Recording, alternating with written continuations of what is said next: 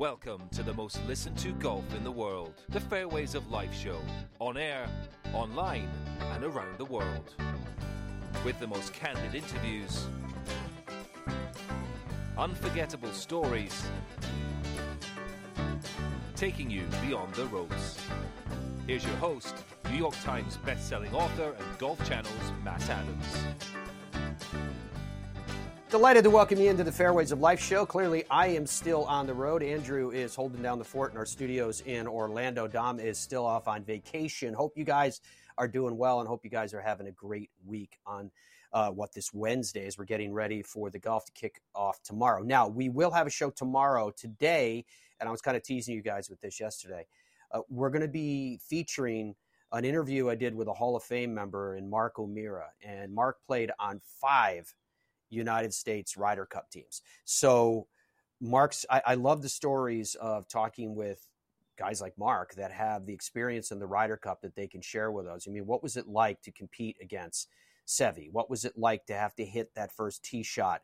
Uh, at a Ryder Cup and more. So we've got that coming up on the show today. We're also going to spend some time uh, with the Solheim team, the United States Solheim team to be specific. Uh, Stacy Lewis, uh, as well as Ally Ewing, Angel Yin. The latter two spoke at the Kroger Queen City uh, Championship yesterday, and we'll have that sound coming up for you that John was able to cut up for us last night. So lots still happening. We're going to be joined by another friend of the show, another partner of the show today to, to, feature some things that I think you guys might find of interest, just like we did yesterday. Remember when Elliot joined us from Bridgestone, got some nice responses from you guys on that. We appreciate that. Uh, too. Uh, this week, uh, amongst the tournaments that are going on, uh, including obviously the Kroger Queen, Queen City Championship, is the Horizon Irish Open. And we got this piece sent along to us from the DP World Tour on the history of the Irish Open, which uh, you may not realize is is more significant than you could imagine. Just take a look at this video they put together with some of the names and what they represent to the history of the game and more. 1983, of course, Seve secured his first of three Irish Open titles, spectacular fashion. This was at Royal Dublin Golf Club. In 93, world number one Sir Nick Faldo played his first consecutive Irish Open. 2001, 13 months after his last victory, Colin Montgomerie Padraig Harrington, the first unbelievable performance.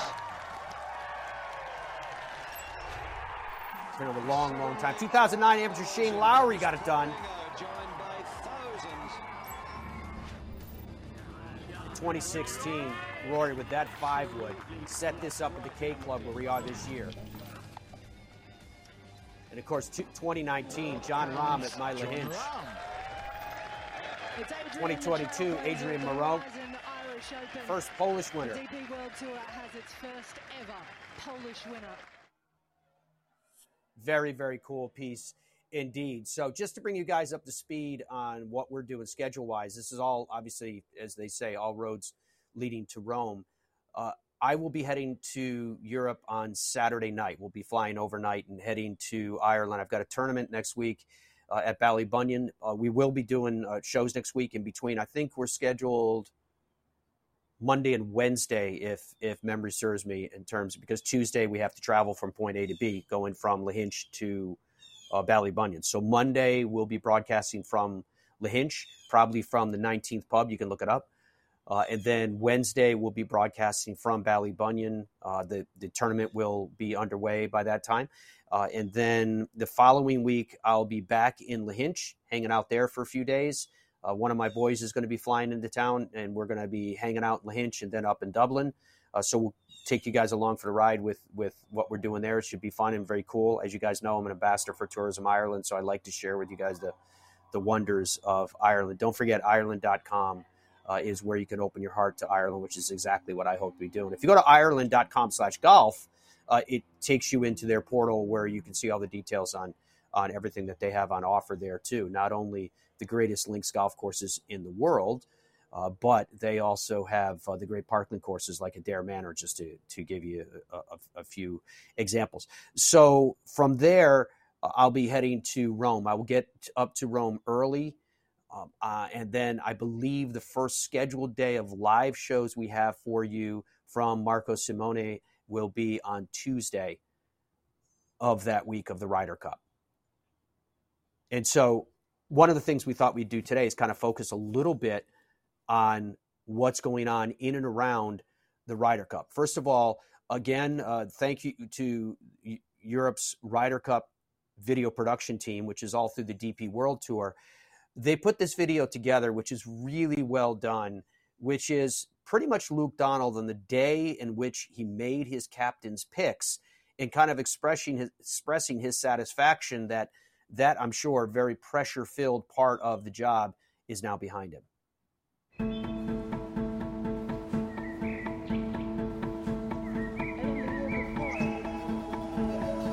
Well, we're we're 12 strong now. Uh, obviously, made my picks today. Very excited about them.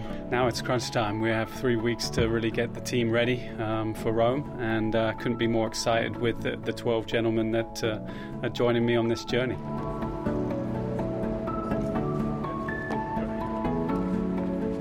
This is feeling very, very real. Obviously, uh, it's nice to uh, get this out today. Uh, we're 12 strong now. We know uh, where we are, what we, where we stand, and what we need to do. So uh, excited for the next three weeks, and, and obviously the road to Rome.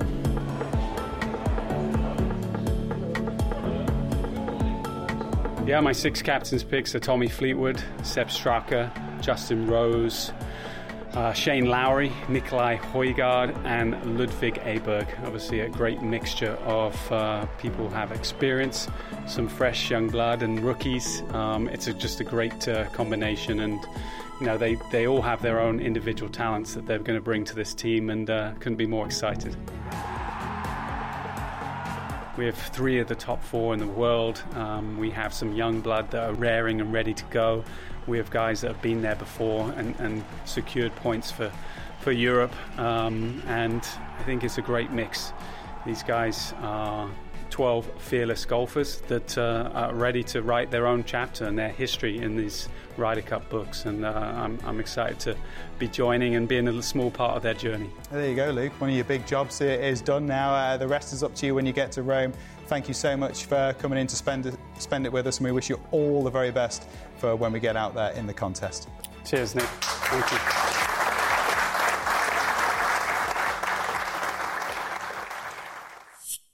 Thank you to the European Ryder Cup team for providing us with that video of Luke Donald, his team now complete. Uh, as we march closer to the Ryder Cup, obviously, we're going to have more and more content that we can share with you. Same with the Solheim Cup, which will be that in between week that I was just explaining the, the schedule to you. Really excited about uh, what we have in front of us. I mean, at this time of year, for those of you, for example, who are, are watching us across the continent in North America, I realize that football is really kicking in in the, in the variety of college football, the National Football League, NFL, et cetera. Uh, but the thing that golf can kind of you know assert itself in the month of September and still generate interest against the the you know overwhelming interest that people have in those other sports, I think is pretty considerably. On, on an international basis, it's fun too. And I, and I will tell you that people are checking in today. Uh, Derek from Morocco says hello. Neil says, Good morning. Hopefully today won't be like yesterday, but it's looking like it. I hope you have a better day, uh, Derek, with that. But we are uh, happy to get your messages coming in. Christopher says, need some landscaping there, work, my brother. I'm, he's probably talking about behind me, but no doubt about that. Uh, it's, someone said, why does it seem that, that Irish golf takes a, a backseat to European golf? Uh, I'm not sure how to respond to that because obviously Irish golf is European golf. Uh, I do if it's if it's relative to the fact that the Irish Open was postured just a few years ago as a run up to the Open. In other words, it would be this three weeks of links golf running up to the Open. And there was the rumor that the Irish Open would become a co sanctioned event just like the Scottish Open. So you'd basically have three PGA Tour events in a row, as well as them being co sanctioned events, DP World Tour events. In other words, getting players ready for the Open. And what happened with that, I'm not sure, because at one point, you might recall too that the Irish Open was also a Rolex Series event. There was at one time seven Rolex Series events, and that quietly went away. So obviously, part of what that represents is the thing that people are learning more and more about uh, as more revelations come through and, and documents are revealed, et cetera. that the DP World Tour, formerly known as a European Tour, has had some struggles with sponsorships. And how those sponsors flow and ebb very much impacts the status of a golf tournament. It shouldn't impact the importance of those golf tournaments. Like, for example, my hope is, uh, and and I'm I realize I'm I'm probably incredibly naive with this, but my hope would be that if you're talking about national championships, whether we're talking about you know Canadian or Australian, uh, any of them, the Irish, uh, the the German, uh, Scottish, etc., that those events are treated differently. They're a national open. I, I just I, I, just think, and in the video that I showed you just a little bit ago, uh, I think it, it demonstrated back to the days when those national opens were treated as something really, really important. So, you know, I'd love to see that happen again. I'm just not sure as, as I'm, I'm sitting here thinking about it my mind with the, you know, all the machinations that are happening in the world of golf right now. Um, I think it's more sponsor driven and kind of ownership driven than it is about necessarily tying into direct lines of heritage and lineage, even though that was initially promoted to us and said, well, if you if you you know if you go with uh, LIV or what have you, you're giving up on all this direct comparison and lineage that exists in these other tournaments, and yet those tournaments. Uh, how many of them exist even close to the form that they had? You know, for, uh, and I'll give you an example, like the what's now called the BMW Championship on the PGA Tour.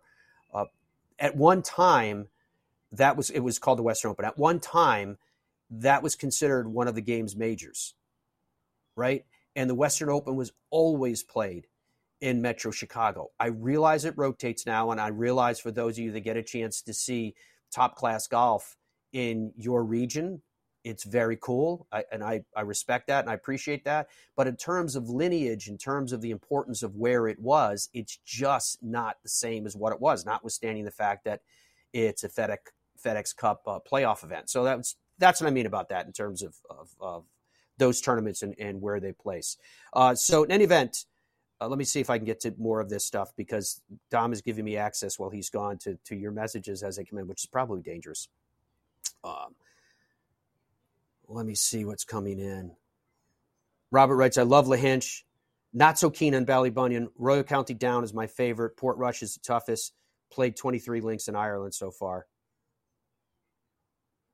Uh, Derek notes that uh, the football of the Premier League variety has been going for some weeks now. Yes, li- huge Liverpool fan here. Uh, Bob says, Good morning, FOL fans and friends. Neil says that LIV has a tournament coming up in, in Chicago. You know, when you when you look at there, there are certain cities like Boston, New York, Chicago, Dallas. Now you're going to hear this and be like L.A. You're going to hear this and be like, Matty, some of those cities you named have tournaments. I realize it, but but when you go down that list, and I stopped, you could keep going. I believe that all of those big cities should have a tournament, right? And if the opportunity now exists, remember there was that rumor about the 18 huge events, and then it was squashed right away. That saying, "Oh, this is even close to being accurate," and and and generally what we found in in a lot of the information that comes out in this regard, and I mentioned this to Dom the other day when we were on the air, is I find a lot of that information actually has credibility in this crazy world we're living in right now of, of golf news cycle, where it doesn't suit a negotiation or it doesn't suit an organization to validate a leak, so they deny it, uh, and then when information is released some weeks or months later, we find out it was pretty close to what we were already told. So, in any event, if that would mean that certain countries internationally and certain cities that are huge cities that don't currently have an annual event can get one, I don't know. I think that would be great. Uh, let's see. Another message decent field in Ireland this week. Yes, it's perfect too because it, it gives guys a chance to to play, to warm up, and then they're heading off to to the Ryder Cup. Uh, let's see. It says if you win any open, someone writes in who wrote this. Uh, Robert said, if you win any open, you should get an automatic entry into the open. They're talking about national championships there. Colin writes in some of the best courses in the world are in Ireland. Would agree with that. Uh, it, and uh, Raffles says, I've never played golf in the U.S. I did consider a week in Pinehurst, though. Uh, Pinehurst is tremendous. And then, and then there's there's different messages going back and forth with with players on this discussion board, which I love, getting to know each other and inviting each other to come play golf together in, in your respective places, either in wherever you live in the USA or around the world. I think it's around the world.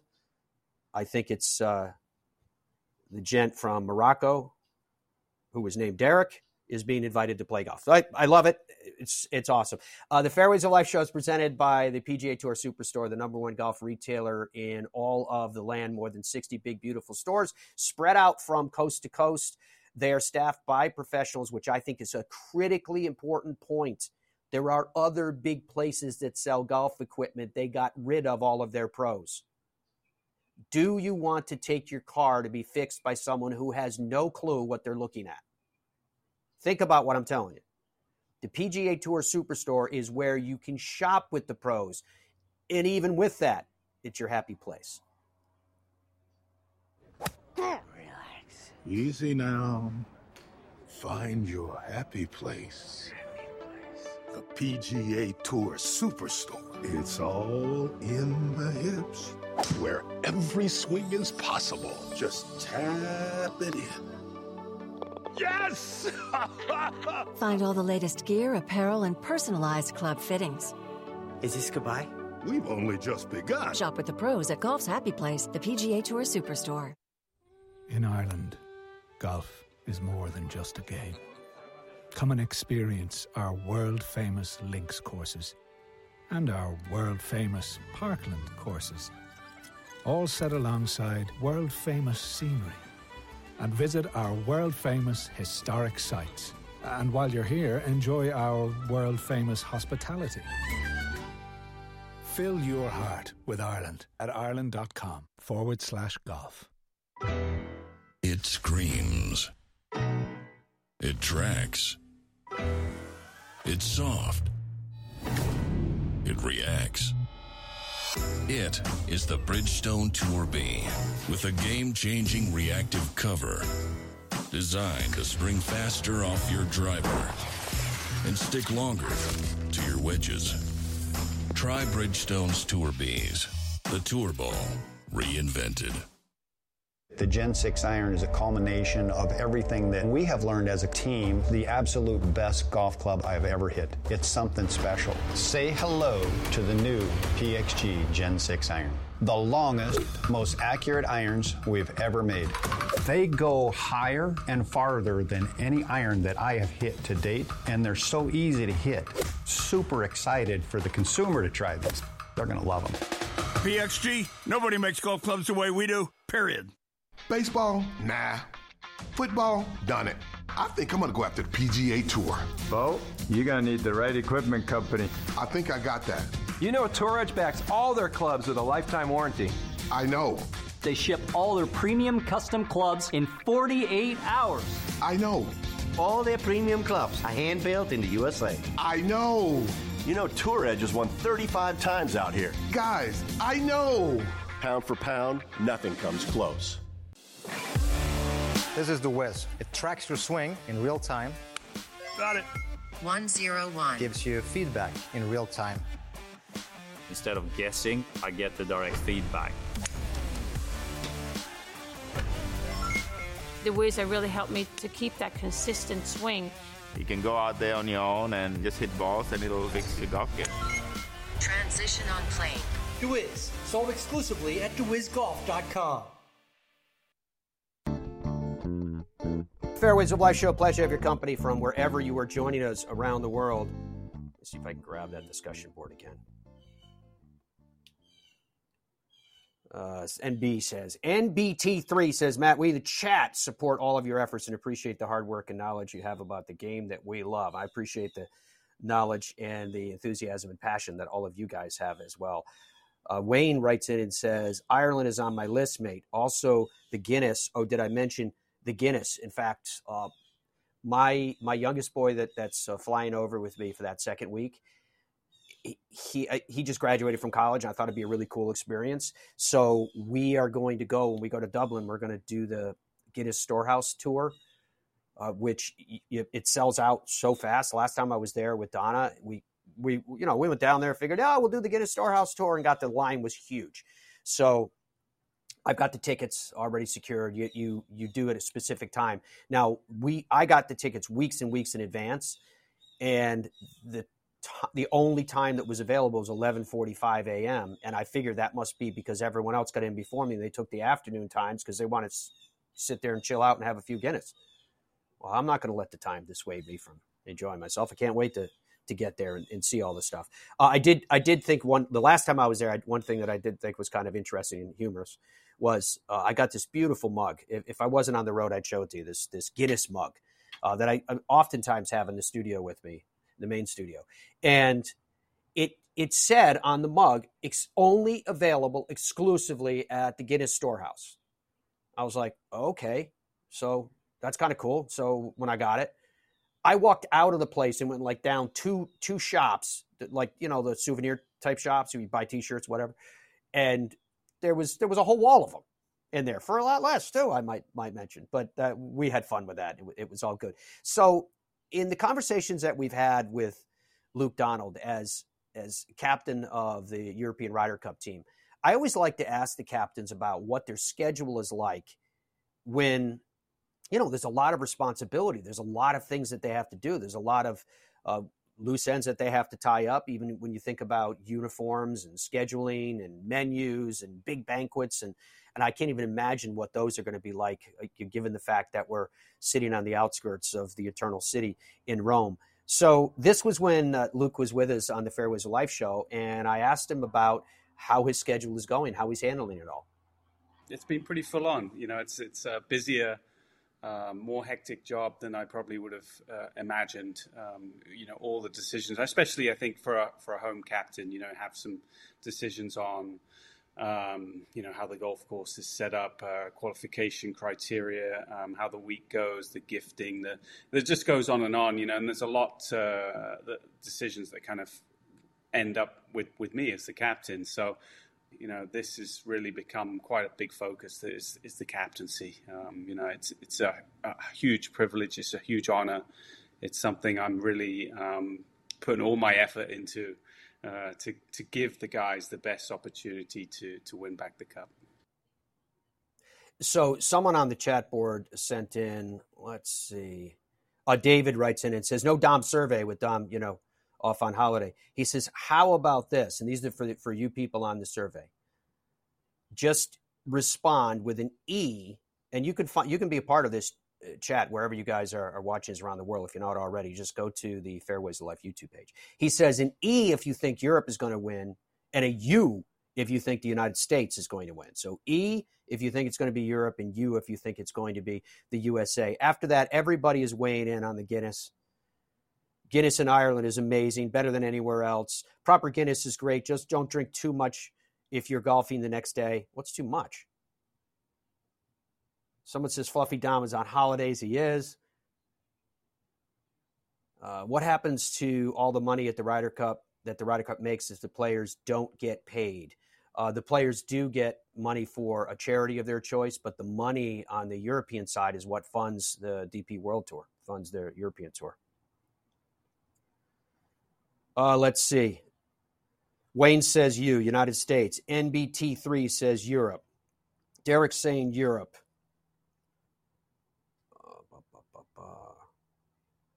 Oh, look at that. Andrew, did, did you just put the did you just put the survey up? Okay, so Andrew, the survey just all of a sudden popped up, and I was like, "How did that happen so fast?" Uh, currently, we have 75% in the actual survey. Thank you. I, forgot who, who suggested this, but thank you. Uh, 75% are going in the direction of the USA. Bob Bob initially said I. You know what, Bob? Maybe you just a third option. You you picked a draw, but he came back and said, "Oops, you." But uh, maybe see you guys are you guys are, are, are producing this as we go. It's too classic. Uh, so one of the things that I, I spoke to Luke about was, you know, with everything that the game of golf is going through right now, I think most of us probably feel that once a tee is put in the ground and once a ball is struck and once play is underway in any event, Ryder Cup or otherwise, then it's not about the politics anymore. It's not about the personalities. It's not about lawsuits and accusations and uh, all of the, that we've been dealing with on the periphery of the game uh, this year.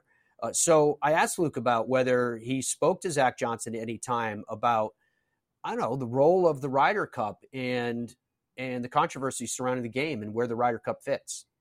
Well, I don't think we've really needed to have those conversations. Zach and I uh, um, have a lot of respect for each other. Um, I think we've followed similar paths. You know, obviously very similar kind of games. Um, we've never overpowered golf courses, but we've gotten a lot out of our talents. Um, and obviously, Zach uh, uh, won an uh, incredible career to win a Masters and an Open Championship at St Andrews. You know, two two events you would want at the top of your resume, and, he, and he's done that. And um, you know, I think we have uh, mutual respect for each other. We we understand that uh, that with the captaincy, challenges come. Um, there's there's always challenges, no matter what uh, Ryder Cup you're looking at. Um, you know, there's obviously been some disruption in, in golf uh, that's happened in the last year, and I think we've just had to navigate that. But you know, for me personally, all I could do is really just stay in the moment and and control what I can control, and you know, that's obviously uh, just kind of been,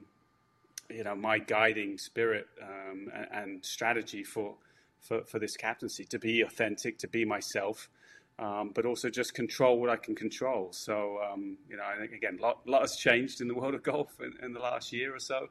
Um, and you, I've had to navigate that, but uh, you know, I think you just you just do the best you can. Uh, I, I, should say that the survey, maybe it's because we're featuring Luke Donald from the interview he did here in the Fairways of Life show, is predominantly going the direction of Europe. Who do you think is going to win the Ryder Cup? 81% of you are saying Europe is going to win it uh, currently. Okay, so the question now, after the comments that you heard from, from Luke, my follow up on that was simply to say, all right, but it's the Ryder Cup and do you think that the power of the Ryder Cup, the popularity of the Ryder Cup, and the fevered pitch of emotion that surrounds it is something that can help unite the game? I think it's always been a symbol of, of unity, a symbol of like coming together uh, as as team. Um, you know, which is really important uh, where we are in, in, golf. You know, I think we're we're getting closer with everything that's gone. Um, hopefully, those discussions are continuing, and um, you know, uh, there'll be a bit more of a, yeah, um, harmony, I suppose, in the game because it's definitely been disrupted. Um, you know, I've I've seen that. Everyone's seen that. Um, but the Ryder Cup is a symbol of you know team unity coming together, playing for what's important, uh, playing for history, um, and I think because of that, the, the Ryder Cup is always bigger than anything that's going on in, in, the world of, ga- uh, uh, of golf. Um, and it can be a symbol for uh, maybe healing or um, whatever you might call it. Um, but uh, certainly, you know, I think it's coming at, coming at a good time, and uh, it will represent what it always represents, and that, and that is that unity, that that history, that importance of you know the the countries playing against each other, and um, you know, the spirit of the game. Luke Donald speaking to us here in the Fairways of Life show. I love these messages that are coming in. I think I'm going to tell Dom I want want to see these things all the time. Uh, Derek writes and says, with Adrian Meronk defending in Ireland, do you think he'll have a chip on his shoulder? You think? Uh, Wayne says he'll certainly want to prove a point. He was not far off in the Swiss Alps. No, he hasn't been far off. That's part of what the whole conversation is, is because he's been playing so very, very well. He hasn't seemed to be far off throughout the course of the year. All right, so tomorrow on the Fairways of Life show, we're going to feature a full show of a conversation with Hall of Fame member Mark O'Meara. I mentioned this earlier to you in the program, but I've got a couple of cuts that I want to play for you today because Mark is absolutely a classic. Uh, but tomorrow's show, we'll do the whole interview. So you'll be be able to hear everything. And there's nothing like hearing Ryder Cup stories from a player that's been a part of the Ryder Cup, and what's more, from a player that's been a part of many Ryder Cups. So you get a sense of the flow and ebb. And in particular, I can tell you for tomorrow's show, which I think might uh, interest you, is that I spoke to him a lot about the 1991 Ryder Cup, which which they called, which which I didn't think was necessary, but they called it the War by the Shore. I just thought it was insensitive at the time because at the time there was uh, significant international conflicts underway, and and you know, uh, Gulf in you know along the coastline in the Carolinas was was certainly not a war. Uh, maybe it was a war of emotions, uh, but uh, there were there were actually people fighting, dying in real wars. But in any event, the the event itself, I think, was incredibly significant because the event that Ryder Cup in 1991, in my view, redefined the Ryder Cup into the platform, the template, the forum that it exists in today in so many different ways. Because you remember the Ryder Cups leading up to that 85, 87, 89. They were only, some didn't have any television coverage. Think about that for a second.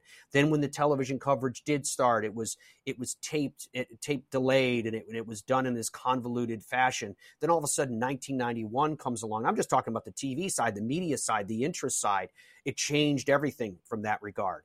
Uh, the, again, it wasn't it became something different than what it had been before. Because when Steve Pate got in the car accident and couldn't play, I've I've sto- spoken to Captain Gallagher and Stockton, and where Captain Stockton's like, no, no, he was really injured. It was what what ha- happened.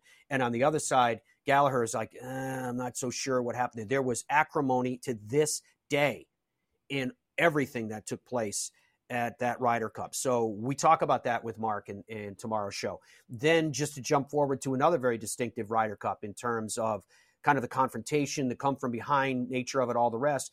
The United States was trailing 10 to 6 coming into that Sunday in those in those finals. Uh, Andrew, do you have the, the clip with Ben Crenshaw? If you have that someplace, uh, he's finding it because Ben Crenshaw, when he addressed the media and told the media that, you know, I'm, I'm gonna let the, I'll let the video play when he has it. Uh, what he told them and the significance of what it meant. Well, I wanted to know from Mark, where did this come from? What what happened in that team room? Uh, here's here's a clip from what Ben Crenshaw said at the time to the press. I'm gonna leave y'all on one thought, and I'm gonna leave. I'm a big believer in fate. I have a good feeling about this. That's all I'm going to tell you. Think about that for a second in retrospect when Team USA came back and got the edge. And I asked Mark O'Meara what happened. Where did this come from? Were you guys feeling the same thing? You'll be fascinated by his answer. I've never heard anyone comment specifically on that before, uh, at least not in the way that you're going to hear from Mark O'Meara. But I guess the place to start with Mark is the place to start. We've heard so much about what it's like to hit that first tee shot at a Ryder Cup. What was it like for Mark O'Meara? Well, I, I, I, pretty much distinctly remember exactly what went, transpired, Maddie, from the standpoint that we are on the practice range, alternate shot, and Curtis comes over to me and says, Hey, you're going to tee off. I'm like, okay, then. And I will tell you, as I sit here, of all my tournaments that I've played in all around the world, I was always the most nervous in a Ryder Cup. And certainly in 1985, having to stand on that first tee at Belfry uh, and hit the first tee shot, I, I, I promptly, because I used to draw the ball or fear a little bit of a hook, I promptly hit it straight right right of the bunker on the right side of the fairway and off the tents.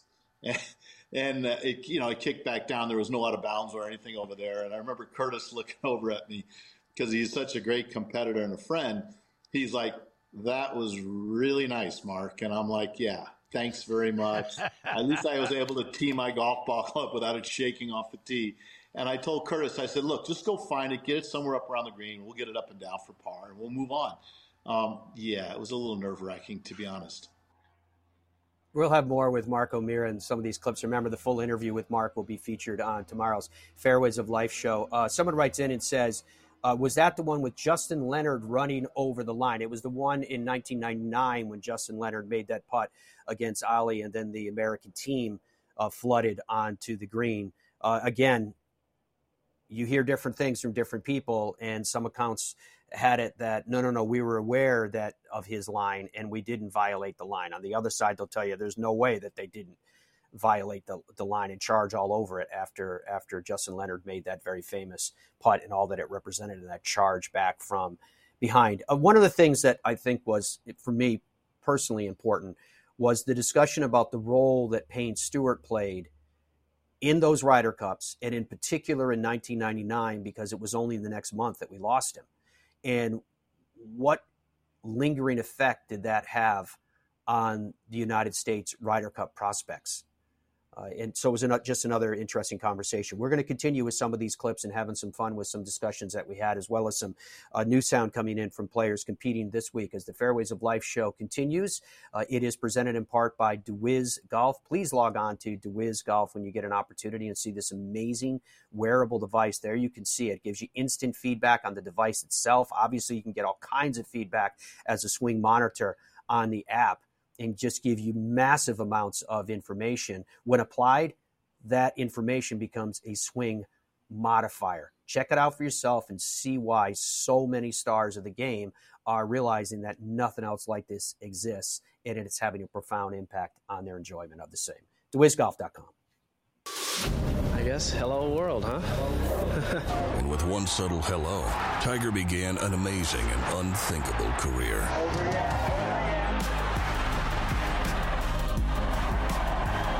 I've done it for 20 years now with, with Bridgestone. It allows me to play an aggressive style around the greens, and it's allowed me to win a lot of tournaments. Bridgestone Golf, proud to be part of your journey. Boyne Golf provides the ultimate world class golf destination with 10 championship caliber courses spanning three resorts. Centered in Michigan's northern lower peninsula, the courses are the products of some of the game's masters, including Robert Trent Jones Sr., Arthur Hills, and Donald Ross. From the all inclusive vacation packages, elite instruction with the Boyne Golf Academy, tournaments, and so much more, Boyne Golf truly offers an unrivaled Michigan golf vacation experience. Just log on to BoyneGolf.com. This is the Wiz. It tracks your swing in real time. Got it. 101. Gives you feedback in real time. Instead of guessing, I get the direct feedback. The Wiz really helped me to keep that consistent swing. You can go out there on your own and just hit balls and it'll fix your golf game. Transition on plane. DeWiz, sold exclusively at DeWizGolf.com. Easy now. Find your happy place. The PGA Tour Superstore. It's all in the hips, where every swing is possible. Just tap it in. Yes! Find all the latest gear, apparel, and personalized club fittings. Is this goodbye? We've only just begun. Shop with the pros at Golf's Happy Place, the PGA Tour Superstore. What if we started a company and the company was under no time constraints, no financial constraints? The one constraint is their clubs had to be exceptional performers and much better than any other alternative. I was told time and again it'll never work. It worked like a house of fire. And I'll tell you what, I think our customers love it. PXG, nobody makes golf clubs the way we do, period. Zero Friction introduces the Wheel Pro Pushcart Golf Bag with its revolutionary three in one design, supportive legs that spring into action, a comfort grip handle with three locking positions, accessories for the modern golfer enhanced by seven pockets for more storage, and removable all terrain wheels which slide right into place. The new Zero Friction Wheel Pro Golf Bag checks every box for every golfer. Push, carry, or cart. The decision is yours thanks to Zero Friction. Head to zerofriction.com today.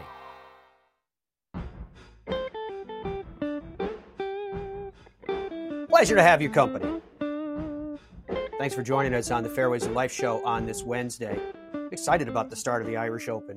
In 2019, I have to tell you, it was, I mean, I've, I've bored you guys with these stories before, but at Lahinch, the year before it was at Ballyliffin. And if, and if you've been up to Ballyliffin, Donegal part of the northwestern part of, of, of Ireland, it is such an incredibly beautiful part of the island. It's so rugged.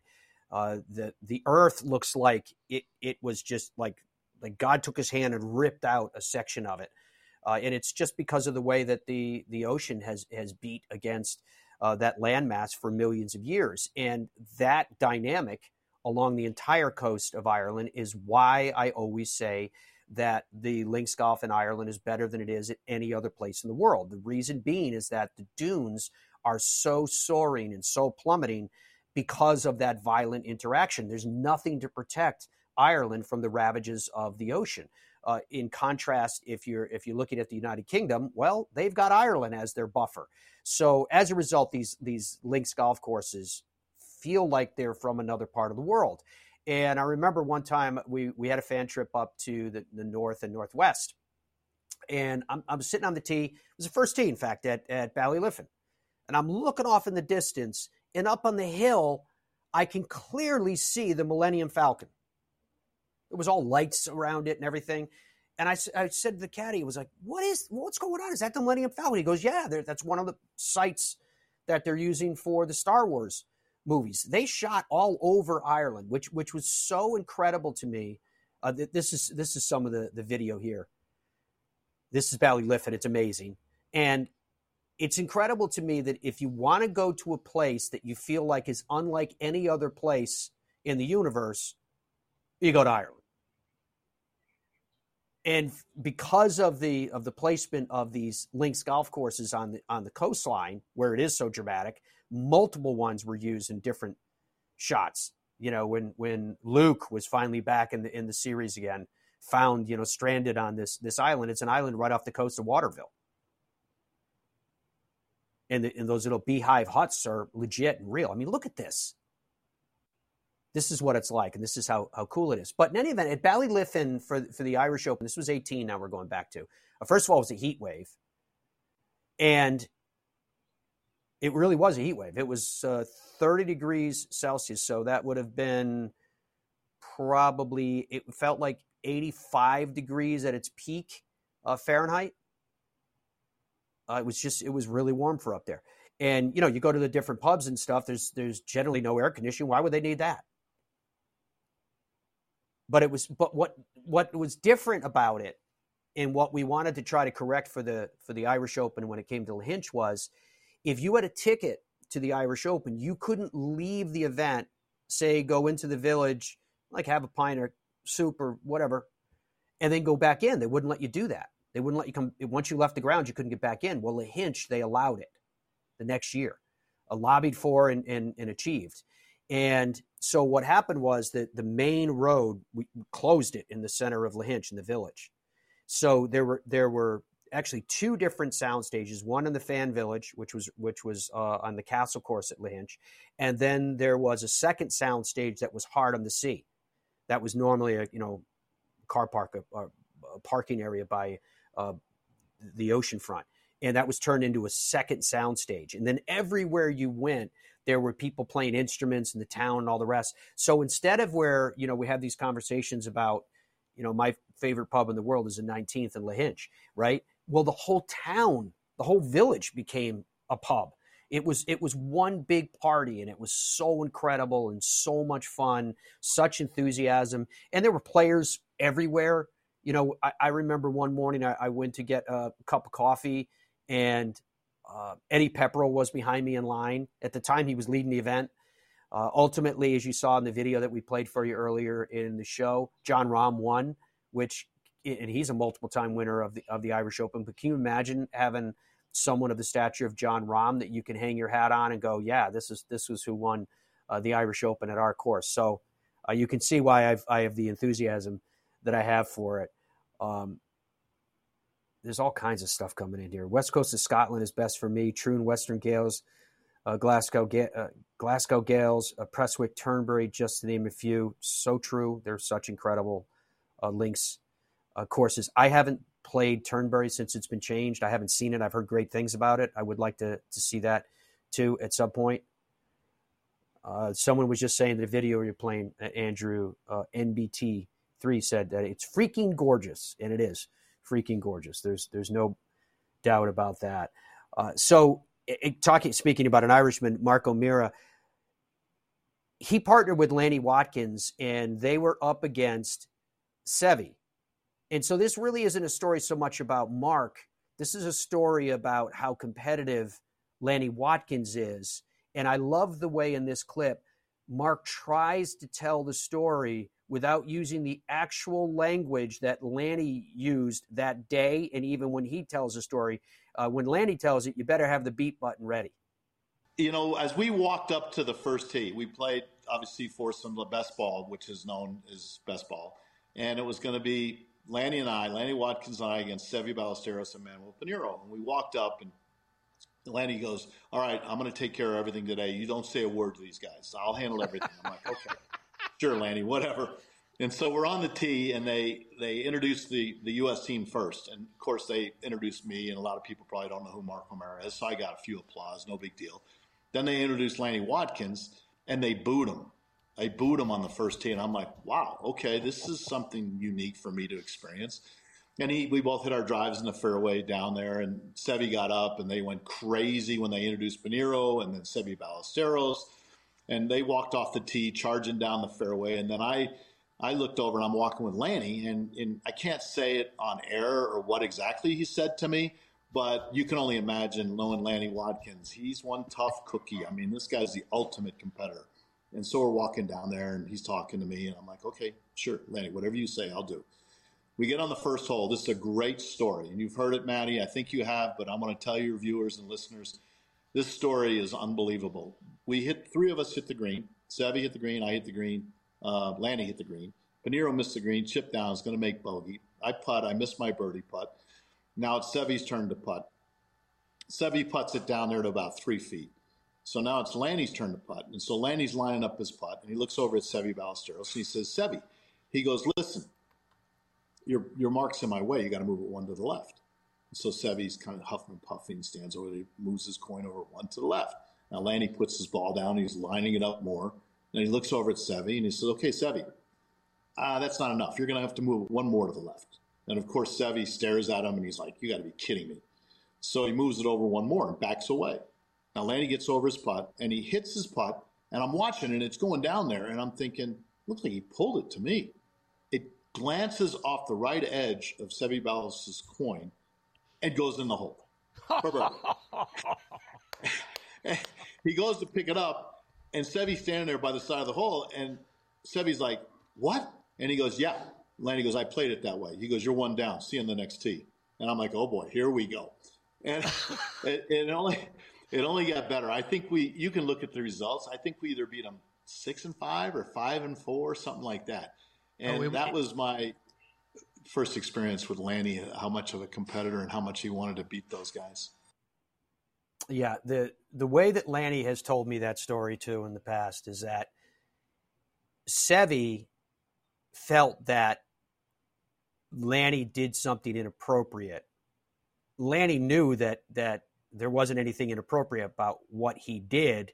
Uh, was there gamesmanship involved? Oh yeah, hundred percent, and he knew that too. But anyway, what happened was Seve was upset that that putt went in, glancing off his marker. And he said to Lanny, You did that deliberately, uh, blah, blah, blah. What really happened was, is what Mark alluded to there, but he was being nice to, to Lanny. Lanny pulled that putt. Lanny didn't mean to hit it on that line. He pulled it. And this is not from me recounting. This is what Lanny has told me. So he pulled the putt. It glances off the marker. It kicks it into the hole. And Seve was complaining to him about it. And Lanny answered him by saying, You're darn right. And he didn't say darn. Um, that's exactly what I meant to do. That's how good that I am. That's what happened. That was the confrontation that took place. So Mark kind of cleaned the story up a little bit, but that was the the acrimony uh, in the the competitive scene as it as it was there. Now Mark O'Meara, as you can tell, is a good dude. He's just a good guy. Uh, at the at the Open last year at at St Andrews on Monday, remember they had the Champions Challenge. Well, our world broadcast, we were on the air that day, and you know, just like I'll be at the Ryder Cup, I'm rarely inside. It's rare for them to to bring me into what they call the cabin uh, because that's where the the main hosts are and, and and so forth. I'm out in the field doing my thing, which I love. I'd, I'd prefer to do exactly what I do, which is just to be out there. So they sent me out on that Monday. Uh, I you know I got all the gear on, the antenna sticking out of my head, the microphone, and and I wasn't sent out there with any instructions whatsoever, which was fine by me. I remember one point saying, "What do you guys want me to do?" And they were like, "Whatever you want." Okay. So I would follow uh, some groups coming down one and then I'd go across the little walk bridge off the the first green. It was the same bridge that, that the players would come across and then then putt and then walk over to the second tee. And as and, and as they were coming over to the second tee, I'd grab them for interviews, and I got everybody: Jordan Spieth and Collin Morikawa in the early waves, uh, and it just got progressively more incredible because of all the stars that were there. Uh, Mark O'Meara came walking off the second tee, and I was like, Mark, you mind if I walk with you and we do, you know, a walk and talk? We're live. And he was like, Of course, Matty. And we're walking down the second fairway the week of the Open at the Old Course of St. Andrews. And Mark O'Meara's got his arm around my shoulder and we're talking away. And to a point where, and I mentioned this uh, in the show you're going to be able to see tomorrow in the, in the entirety of it with Mark, uh, to a point where he had to say, Excuse me, break away, hit his shot, and then come back had the exact same thing happen with Lee Trevino. Now, Lee Trevino was playing with Rory McIlroy, Tiger Woods, and Georgia Hall. And we're walking down two, and Lee Trevino's talking away. And the first thing I wanted to ask Lee Trevino about, had to ask him about, was Lee was was paired with Doug Sanders in 1970. So do me a favor, go go find the original video of Doug Sanders missing that putt, right? And look in the background and you see Lee Trevino. And when Doug misses the putt, Lee spins around in like his like frustration as if he had himself missed it. And I wanted to ask Mr. Trevino, even though we're we're at St. Andrews, we're at the Open, you know, he's a multiple time Open champion himself, all the rest. I had to ask him about that moment. And I'll tell you what he said to me. The reason why he was so emotionally vested right there is he felt like so many that Doug Sanders should have backed away, reset himself, and then retried to take that putt, which would have won him uh, that open. He finished second in majors on six different occasions, and that particular putt can it all come down to one putt? Uh, it haunted him for the rest of his life. I asked him, Mr. Sanders one time, you know, how many times do you think about this? And he said, oh, not that often, usually about once every day. Uh, and of course, he went on to lose in the playoff against Jack Nicklaus the next day. So that was the conversation I was having with Mr. Trevino. Again, walking up that that second fairway, and there was a man. You know, I'm I, my eyes are forward like they are right now, looking at the camera. Well, there was a man from your position, from the camera, and he's waving at me like this. Was, he was one of the marshals off in the rough a little bit.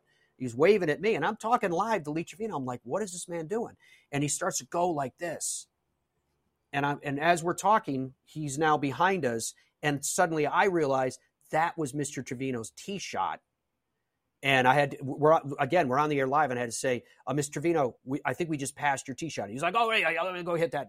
Hits a shot, comes back, and hits this lovely little little draw. Everybody thinks that Lee Trevino fades the ball because they think about the classic Lee Trevino back in the day. Well, Lee Trevino now lots of times likes to play this little draw, especially at the old course at St. Andrews too. He's just it, it was just magical.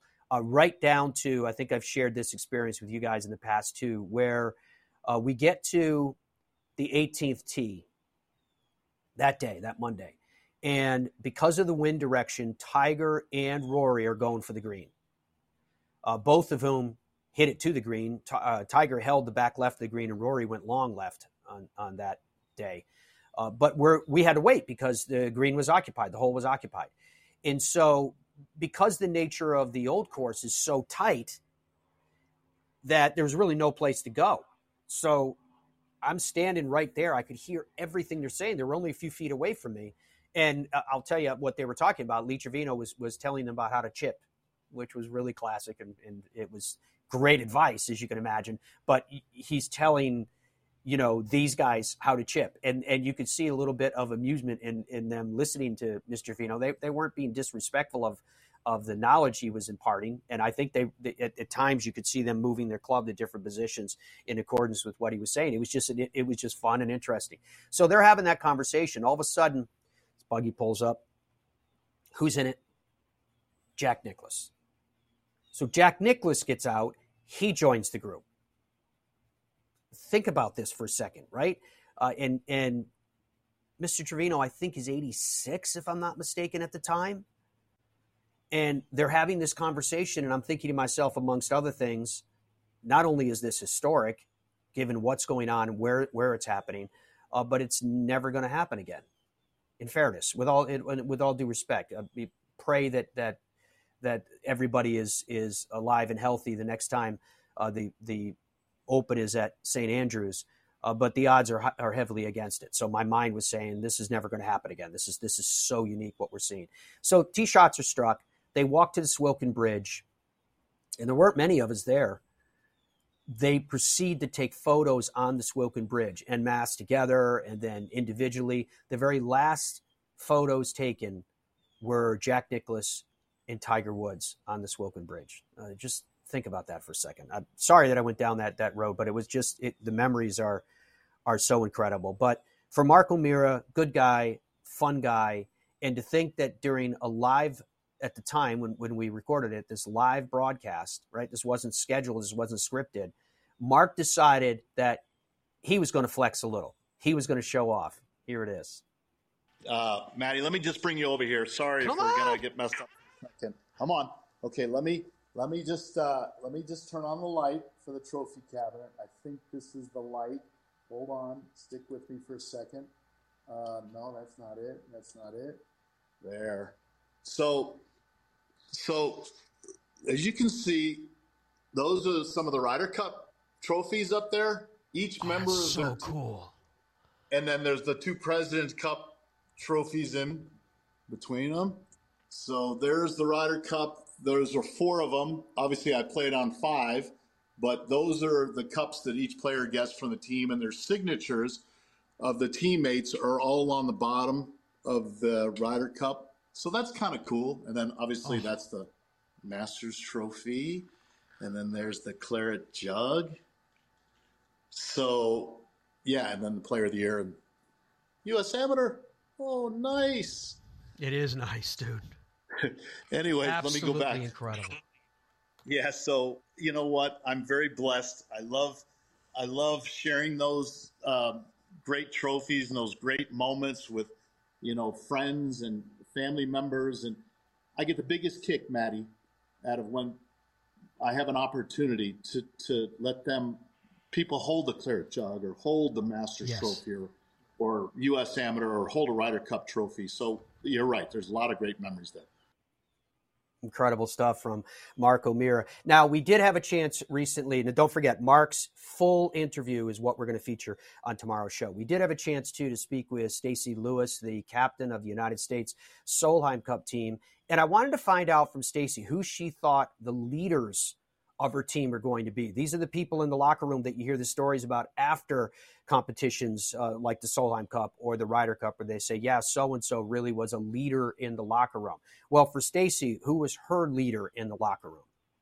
I mean, Ally. Ally's the oldest one, I think, on the team, um, and she, she's just she that was and that was part of the reason she was picked is is just her leadership, her. She's just kind of a good calming influence, I think. Um, and she has her moments where she cracks jokes and she's got some great one liners. Um, but I think she's going to be somebody that the rookies can really rely on um, to be to be a good little mentor and to kind of help them through the week. Um, you know, I think I think Nelly's a leader, whether she wants to be or not, um, just because of her game. Her game speaks for itself. But I see, I mean, I see some of these rookies even stepping up too. Um, I just, I think, um, you know, the rookies are going to have to grow up fast, and, and I think they will. As to Ally Ewing, she is playing again at the Kroger Queen City uh, Championship, and she was asked about being back where she has had success. Yeah, it feels really good. Um, I was here probably what a month and a half ago for a media day, so um, you know, trying to bring back all the good vibes, and uh, it's nice to be in Cincinnati, and uh, we got some good heat here this week, so maybe that heat translates on the golf course. regardless of how you feel like you're playing, um, I was not able to sneak in uh, to solidify my spot um, through ranking or points. Um, so there's still just a little bit of an uneasiness. You know, you hope your golf and resume can speak for itself, but um, you know, I'm very thankful and happy that. Uh, Stacy saw me and trusted me to be a captain's pick. Um, I'm super excited for Spain. Uh, I feel like my golf game has been you know, trending in a really good direction. Um, so I think all things considered, I'm I'm really happy to be here at Kenwood to you know hopefully put on a good title defense um, as well as hopefully take some good golf to Spain and do our best to get the cup back in the U.S.'s hands. Yeah, just a good, uh, like I said, a good title defense. Um, I know the worst thing you can do, uh, being in this position before, the worst thing that you can do is is kind of lean on your expectation for last year. This year is a completely new year. Um, and while I have good memories here, if I compare to last year, it's only going to hinder my performance. Um, so it's kind of a blank slate for me. Um, I'll lean on those memories as good things, um, but I'm not going to put any like high expectation or, um, you know, just set the standard at you know winning. That's what we we tee it up hoping to do and um, you know setting the mark for what we want to do. But um, i'm going to show up and just try to put together you know start out with two really consistent rounds and then um, you know hopefully play two more consistent rounds over the weekend um, if given you know the opportunity. So um, that's kind of where my head's at and uh, I, like I, I, said i do feel confident i do feel like i'm playing some really solid golf so it's just going to be my same mentality a good process one hole at a time and we'll see where it all shakes out I think she's bringing a little bit of a fresh perspective. Obviously, still as someone that plays uh, a lot of golf, um, you know, she knows the needs of players, um, the things that really need to be taken off of our plate that week with so much going on.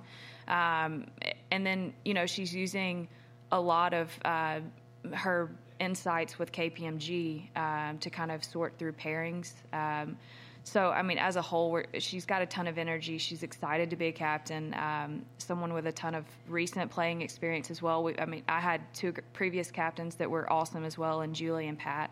Um, and then Stacy's, she just got that a little bit of a fresh perspective on things. Um, so I, I, think she's doing an incredible job, and uh, you know, I think that starts um, with just her leadership, and and you know, I think she's going to bring a lot of good positive energy and, uh, like I said, fresh perspective. Ally Ewing getting ready for her defense at the Kroger Queen City uh, Championship. Just to give you an update on the question of the day, as Dom calls it, the survey. Uh, who wins the 2023 Ryder Cup right now? 64% are saying Team Europe, 36% saying Team USA. Okay, this weekend's national television broadcast, for those of you who are watching us in the United States, uh, check your local listings for our affiliates from coast to coast. But this weekend, we're going to take a deep dive into Team USA, break down what is and what could have been, and what does this all mean in terms of the prospects of going down the road in just a few short weeks. Tomorrow, again, Mark O'Meara will be featured on the Fairways of Life show. I think you guys are really going to enjoy that and it's it's great. I'm very excited to say this to you, but it's hard to believe at the same time that the next time that we are together doing this show live, I will be back across the Atlantic in Ireland, and I cannot wait to get back home. Hope you guys uh, have a great, great Wednesday and a great rest of your week until we are together again. Please be well, and goodbye for now.